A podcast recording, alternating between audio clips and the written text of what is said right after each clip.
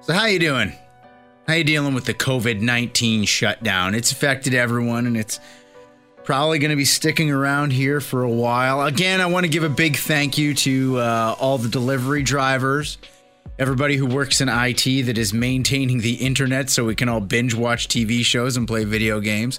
Also, for providing the network that you probably downloaded this podcast on. Uh, big shout out to everybody working in grocery stores, stocking shelves, nurses, doctors, obviously. Uh, custodial staff working in hospitals, buildings, and businesses that are still open, essential services, because they're the ones cleaning everything. We got a custodial staff here in the studio. They come in, they clean it up every day. Fantastic people. They're doing a great job. It's very appreciated. Everybody who's out there working, thank you so much. Even Rob, our very tall producer, because we all know how I feel about tall people, and our contemptible harpy of a producer, uh, Dila Velasquez. Thank you to both of you guys for doing a great job. Also, and I almost forgot to mention it, but I happen to just see it on my screen right now. Uh, earlier this week, I got uh, an email from Jay Bardila, who, of course, was on uh, our podcast episode from like two weeks ago, where we were talking with uh, Christopher Butcher and Heather Antos and him about the effects of the diamond distribution shutdown for the comic book industry.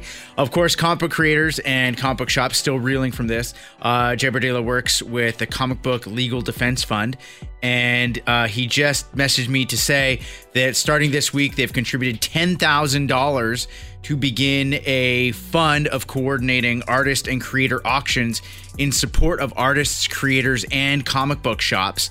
Uh, so if I were you and you're a big fan of comic books, keep your eyes on the social media profiles of all your favorite creators. Uh, they're going to be putting stuff up for auction. Uh, some of them are putting up scripts, some of them are putting up inked art, original art, spec art, thumbnails for comics. Just really cool, once in a lifetime opportunity stuff as everybody is struggling and coming together to ensure that the comic book community stays vibrant stays healthy, and stays welcoming. If you love something, you need to support it. And right now, the comic book creators that have given you so much joy in your life and the comic book shops that have enabled them to do so need your help. Okay? Now let's get back to our regularly scheduled programming. Or, yeah. Because of the shutdown, and the shift in schedules and whatnot. I'm not really able to do the standard format of the podcast just due to time constraints. So we've tossed it all into the toilet. We flushed it down. Again, thank you to all the plumbers maintaining our water infrastructure. Thank you. Uh, and we're just talking to people uh, in the pop culture community about the content they're consuming during these odd times. And today we're joined by uh, a great human being. He's worked for Image, he's worked for DC, uh, Oni Press, Kids Can Press, you name it. Jay Torres, welcome to the show. My pleasure. It's not like I have anywhere to go. You know, I mentioned this last week. Uh, you're my go to guy for correcting me after the fact. Well, it's very kind of you to say it that way. Basically, I text you after I listen to each podcast and tell you what you said wrong. Not quite the go-to guy, but more like the annoying guy who's like, you can't pronounce that guy's name properly. You know what's frustrating is when people can't admit their mistakes. Like if I make a mistake and I get called out on that's fine. I have no problem admitting I was wrong. You keep me honest. That's what you do. Fred, I am just like the little boy pulling on the little girl's pigtails only because he wants her attention. So that's me. I'm the little girl? Sure, or little boy, you know. You've got my attention today. That's why I want to know what are you reading right now while we all deal with the COVID-19 shutdown? Um, well, I just finished reading um, Gene Luen Yang's Dragon Hoops, which is a graphic novel. Um, I don't know if you guys know. Do you know Gene's work or Yang's work? No, I don't. That's why you're here. Okay, so uh, he's he's known for things like uh, DC Superman, which he's writing right now. Uh, he did Superman Smashes the Klan. He's written some Avatar: The Last Airbender graphic novels. Plus, he's written like a whole bunch of graphic novels for younger readers that have won like a cajillion awards, including the Eisner. Um, so his latest book is called Dragon Hoops, and I consider it more of like um, something for the whole family uh, because I think you'd appreciate this. The story is about him trying to figure out his next step as a writer. So, in real life, uh, he teaches high school, or so I should say, during the day he teaches high school, or did teach high school, and at night he would write graphic novels. So he comes to a crossroads at one point in the story and has to decide what is he going to do? Is he going to keep teaching, working at nights, and not having any time with the family or any time for himself, or is he going to make that take that big step and go full time, all in comics, right? Uh, so that's something you and I can both appreciate. We've sort of you know thought about that. We've been there. We had to deal with it. But on top of that, the high school that he teaches at um, happens to be like one of those big uh, high school basketball schools where like basketball is king, and you have kids. You have this history of basketball winning and kids who graduate to the NCAA and even the NBA from the school. Uh, and he's not a big basketball fan. He's like a math geek. Um, and he's never had a really good relationship with sports. But then, as he tries to figure out what his next graphic novel is going to be, he befriends the high school basketball coach and discovers the school story, the history of basketball at the school, as well as the stories of the different kids on the team and the coach's story. And he realizes that just like comic books, there's story in sports. And that's what gets people riled up. That's why people love sports so much because it's about good versus evil. Of course, the home team being good, um, the uh, visiting team being evil, and it's just you know struggle, right? And it's a story. So he's trying to get through, you know, this personal um, crossroads and figure out: do I want to write, you know, full time, or do I want to keep teaching? And at the same time, he he discovers this new love for basketball, and that's what the book is about. It's about him writing about this team and writing about his struggle to figure out if he wants to do this full time or not. You know, when um, you mentioned it at first, I was expecting this to be one of those like sports manga comics. I know that's a huge right, genre. Right.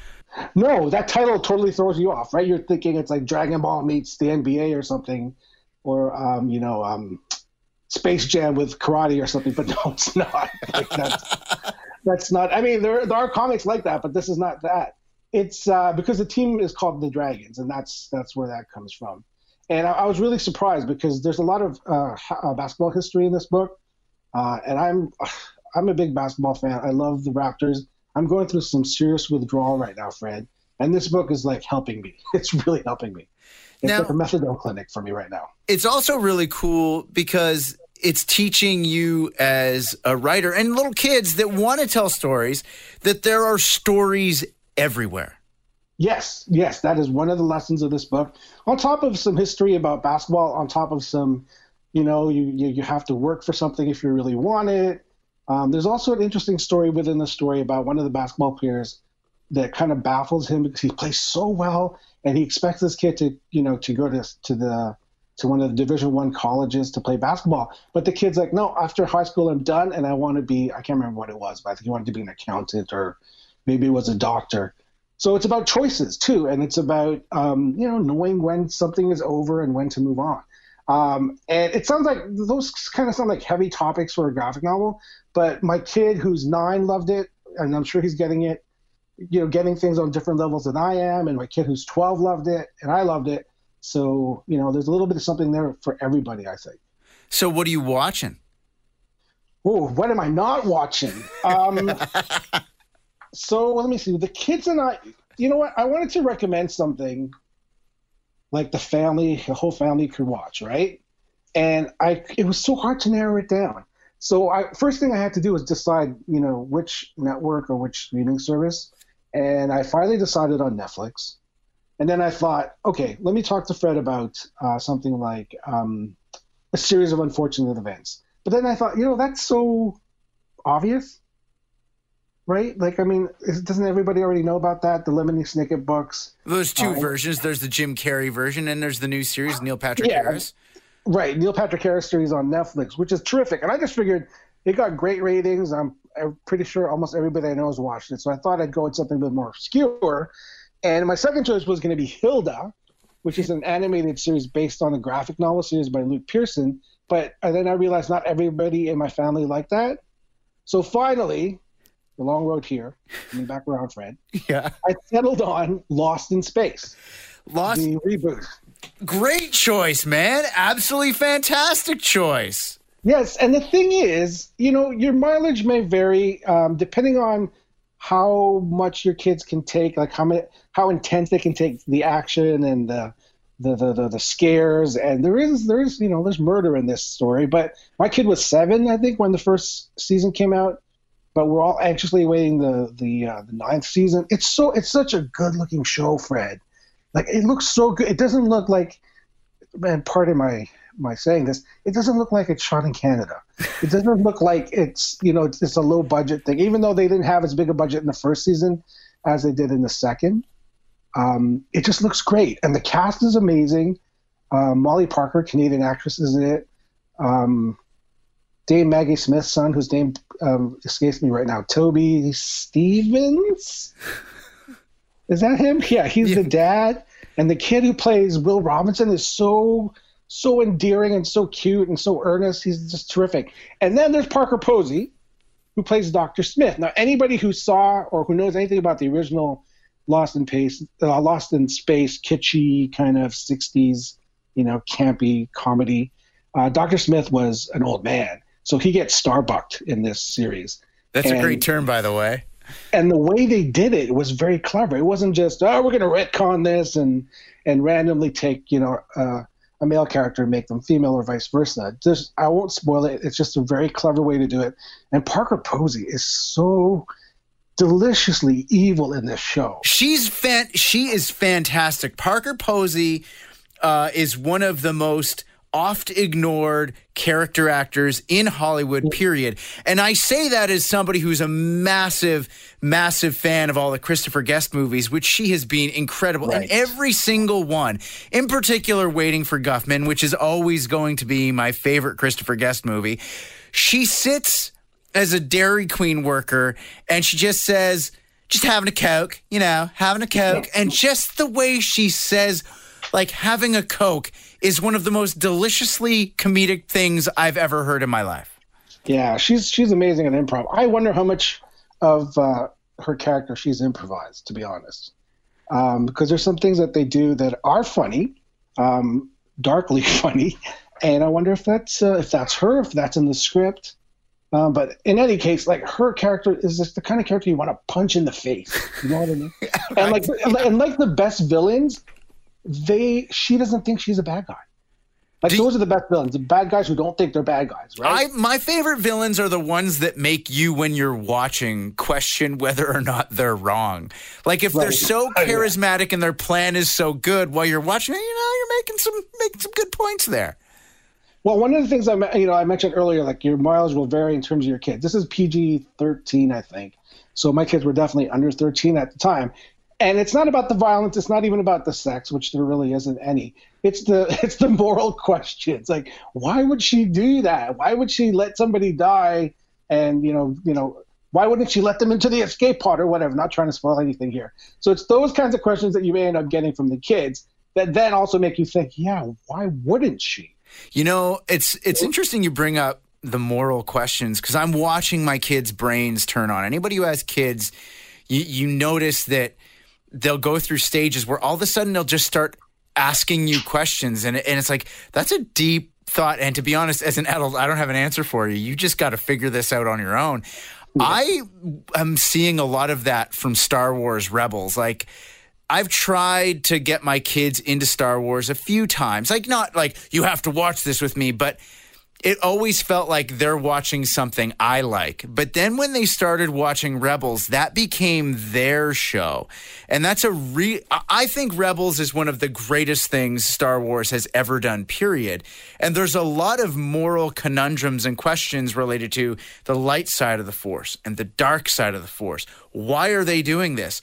Are they right? Are they wrong? That's another show that's sci-fi that sort of takes you out of the real world but makes you ask real world questions.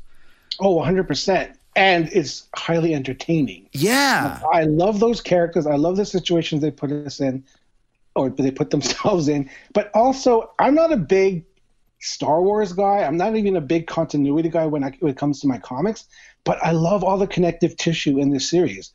Like I can almost almost geek out about knowing who this guy is and when they'll come in later or what movie they're from or what comic they're from or you know what I mean? Like how this impacts Mandalorian or whatever, yeah. which my kids, which my kids are just starting to get into because they're just starting to piece things these things together.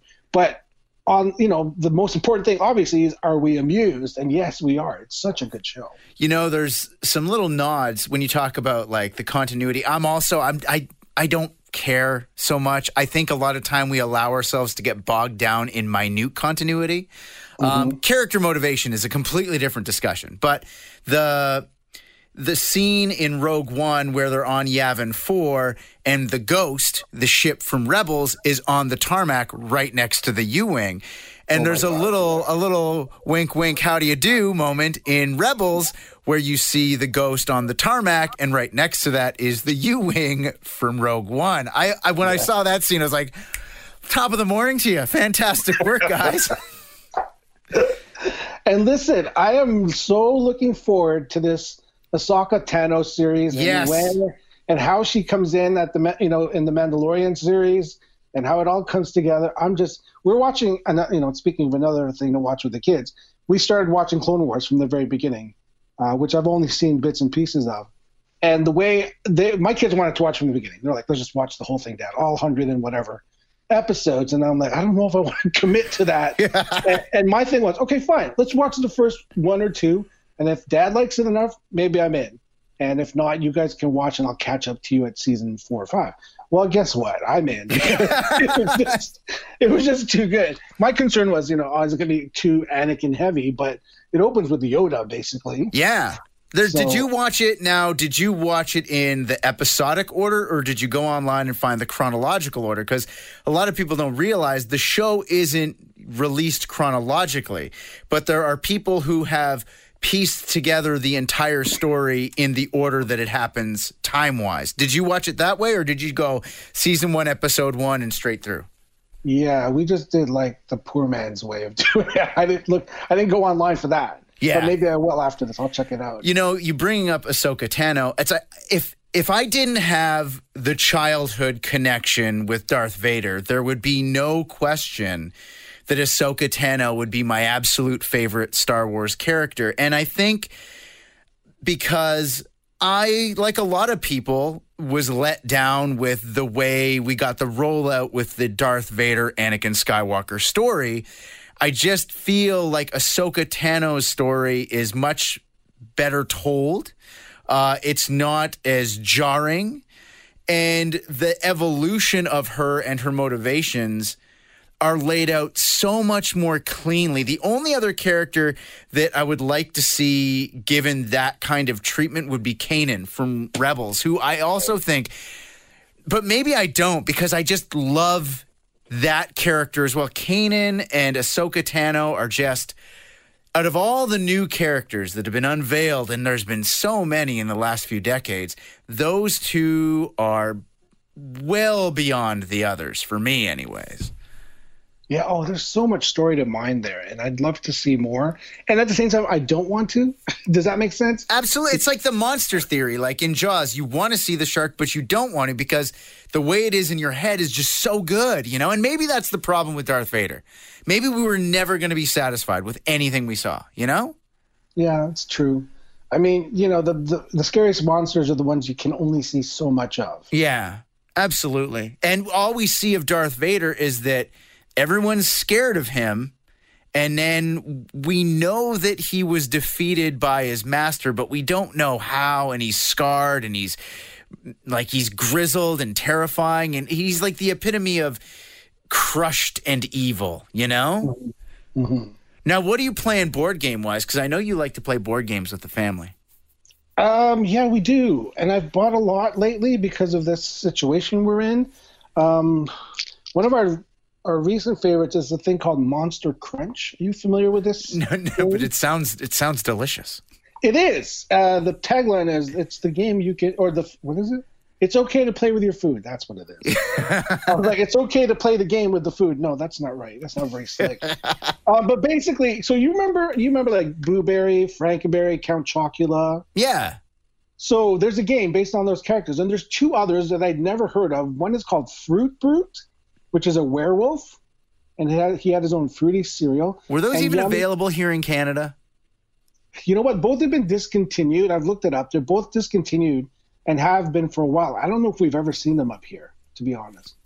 Uh, the other one's Yummy Mummy, which is another fruit flavored um, cereal. So basically, this game is about. Well, it's not about. It, it stars these four char- the four or five, five characters, uh, and it's basically like a ladder climbing game, kind of like Uno or Skip Bo, where like somebody puts down a number, and then you have to either play a card the same number or higher, and you have this cute little cereal bowl that you put your cards onto, and you get a little um, um, milk carton shaped token that you can use to um, trigger a special power that each of your you know cereal monsters have. And it's really easy to play and easy to pick up um, it's like 15 20 minutes a game three rounds uh, the kids can the kids will pick it up really quickly uh, and I love the packaging. I mean, the box, of course, looks like a cereal box, and all the all the little pieces look like cereal bowls and milk cartons, and there's all the you know the artwork from the the original '60s um, cereal boxes on there, and it's really cool.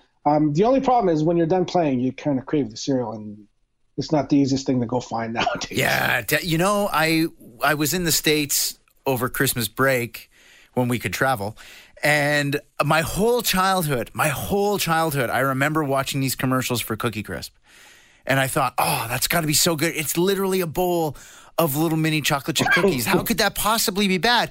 Then when I was in the States over the holidays, I saw it. So I bought it.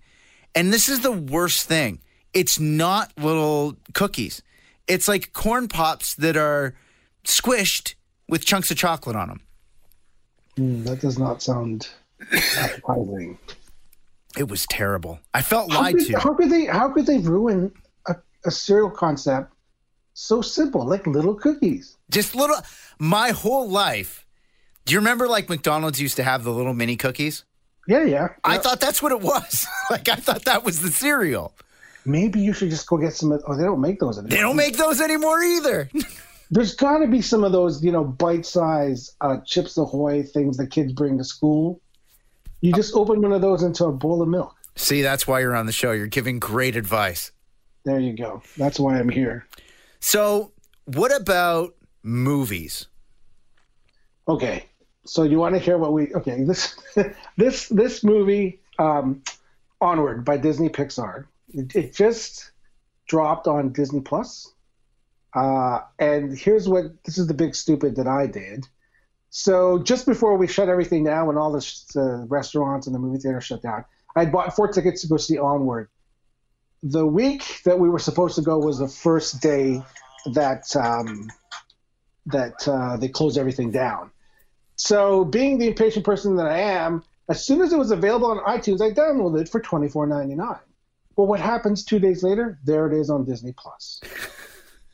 You're supporting it though. I always talk about you need to support what you love or it ceases to exist. Like right But now I don't know. I don't know if Disney's ever going to cease Yeah. to exist. I could have spent that twenty four ninety nine on I don't know some indie video game. But anyway, anyway, it's a good movie, a very good movie. Now, what's the Uh, premise of it? I, like, I, I have a loose understanding that it's sort of like uh, two guys going on a trip, and over the course, they find what they're really looking for isn't what they were really looking for. That's it. But you would you'll appreciate the dressing of that. It's set in a world that is very much like a D and D world come to life. So imagine like Zoo, Zootopia, yeah, Zootopia. But instead of animals, it's like elves and orcs and dragons. And like in this world, unicorns are like our raccoons. They're like the trash pandas of that that world. And so the, the the stories about these two brothers, played by Tom Holland and Chris Pratt, who do a great job. And their mom is Julia Louis Dreyfus. Okay, so we've got some some some really great voice actors here. The story is that their dad passes away. I don't remember how, and I love how Disney and Pixar don't shy away from the death scenes. And he leaves them a magic spell that allows them to bring him back for 24 hours. But without spoiling too much, the spell doesn't go quite right, and they have to fix it before sundown. Uh, so they go on this quest to try to figure out how how to bring Dad back for those you know last 24 hours to get a, te- a chance to talk to him one more time. And as you can imagine, um, I'm sure you can relate, Fred, as the dad of two sons, and there's a story about two sons trying to say goodbye to dad. Like it really, it hit me in all the feels very hard, especially towards the end. Uh, it's a very predictable plot. I mean, I guess you can say that about almost all Disney movies. Uh, but the one thing that I predicted as soon as we started watching, I said to my wife, I will be weeping before this movie's credits roll. You know, the, and I was right. The last movie that really just hit me and broke me was The Little Prince. In particular, mm-hmm. the very end of The Little Prince when you see, I don't want to give anything away, but the story involves about the power of imagination and how important it is that we nurture that ability to see magic in the mundane, you know? And when it gets to the end of that, I broke. Like I was crying on the couch, but I was trying to like, you know, in front of my kids and my kids like, "What's wrong, dad? What's wrong?" And I'm I'm trying to hide my crying not because I don't think it's cool to show emotion, but I don't want them to get upset and get pulled out of the movie cuz they're not seeing all the levels of what I am, you know? Right, right. For me it was like The Incredibles. And if you've listened to this podcast before, I've talked about how I think The Incredibles is the perfect screenplay. And the scene where Mr. Incredible has to listen to the plane go down with his wife and kids in it. And it every time I get to that scene, I I got to look away. It just absolutely guts me. That was the same as the little prince. Are you saying that this is going to be my new Mr. Incredible torture moment? I can't promise that you um, will be weepy like I was, but if it doesn't at least tug at your heartstrings, you are cold and dead inside. perfect, perfect. But I don't think I don't think you are. And again, like I said, you know, it's fun for the whole family. And actually, you know, I don't want to, um, you know, say that it's it's a, a, a it's a it's a guy buddy movie basically, and there is a lot about dads, but the mom's kind of a hero of this. Uh, the mom and uh, Octavia Spencer as a manticore are pretty badass in this. A so manticore. Yes, yes. Okay. Now, what about video games? What are you doing for video games with the family? Oh, Fred, I cannot tell you enough how Animal Crossing New Horizons is saving my life right now. And I know it's doing it for a lot of people because I keep seeing like article after article after article about how Animal Crossing is keeping people sane and giving them somewhere to go and how you know the world is out of control and we can't control what's going on. But in Animal Crossing, Animal Crossing, you control everything, and it's so true. So I, mean, I could write an essay about this. What is Animal Crossing? I have okay, no Animal understanding Crossing, of it. Okay, Animal Crossing is a life simulator game. That's the genre. So think of um, Stardew Valley, Sims, or the more kid-friendly My Sims. You know those kinds of games where basically you are uh, you land in a village or in this case an island and your job is to basically build up your house and help build up the world by in this case uh, sometimes it's farming and that sort of thing in other in other um, games. In this case you have to fish you have to um, catch butterflies and other bugs you have to dig up fossils and you sell these things for the currency of the game which is called bells and then you pay to either upgrade your house to more rooms, uh, furnish it with furniture, uh, wallpaper, you know, flooring, all that kind of fun stuff, and you can build up the town and add infrastructure like um, bridges, um, other houses, and that sort of thing. I've got a little campsite going in my in my village, in my island, with like an outdoor hot spring bath. Like it's a it's a beautiful thing, Fred. So and, and this also allows you to interact with your friends from the real world because they can come to your island or you can go to theirs, right? Yes, you friend each other and then you can visit each other's islands when you are when you are you know online together. Oh, and another thing about this thing that's really cool is there's a museum. And much has been written about this museum because every time you catch a bug or every time you catch a fish or you dig up a fossil, you can either sell it to make money, or you can go to the museum and donate it. And once the museum has once of everything, I think you get some kind of prize. But the aquarium in this museum is a beautiful thing. I love aquariums. I don't know if you like aquariums, but I love them. My wife and I love going to aquariums where you know in any town or any place that we visit. And this aquarium is has been written about many times in, in like the newspapers because people are going to it like a virtual vacation during this time.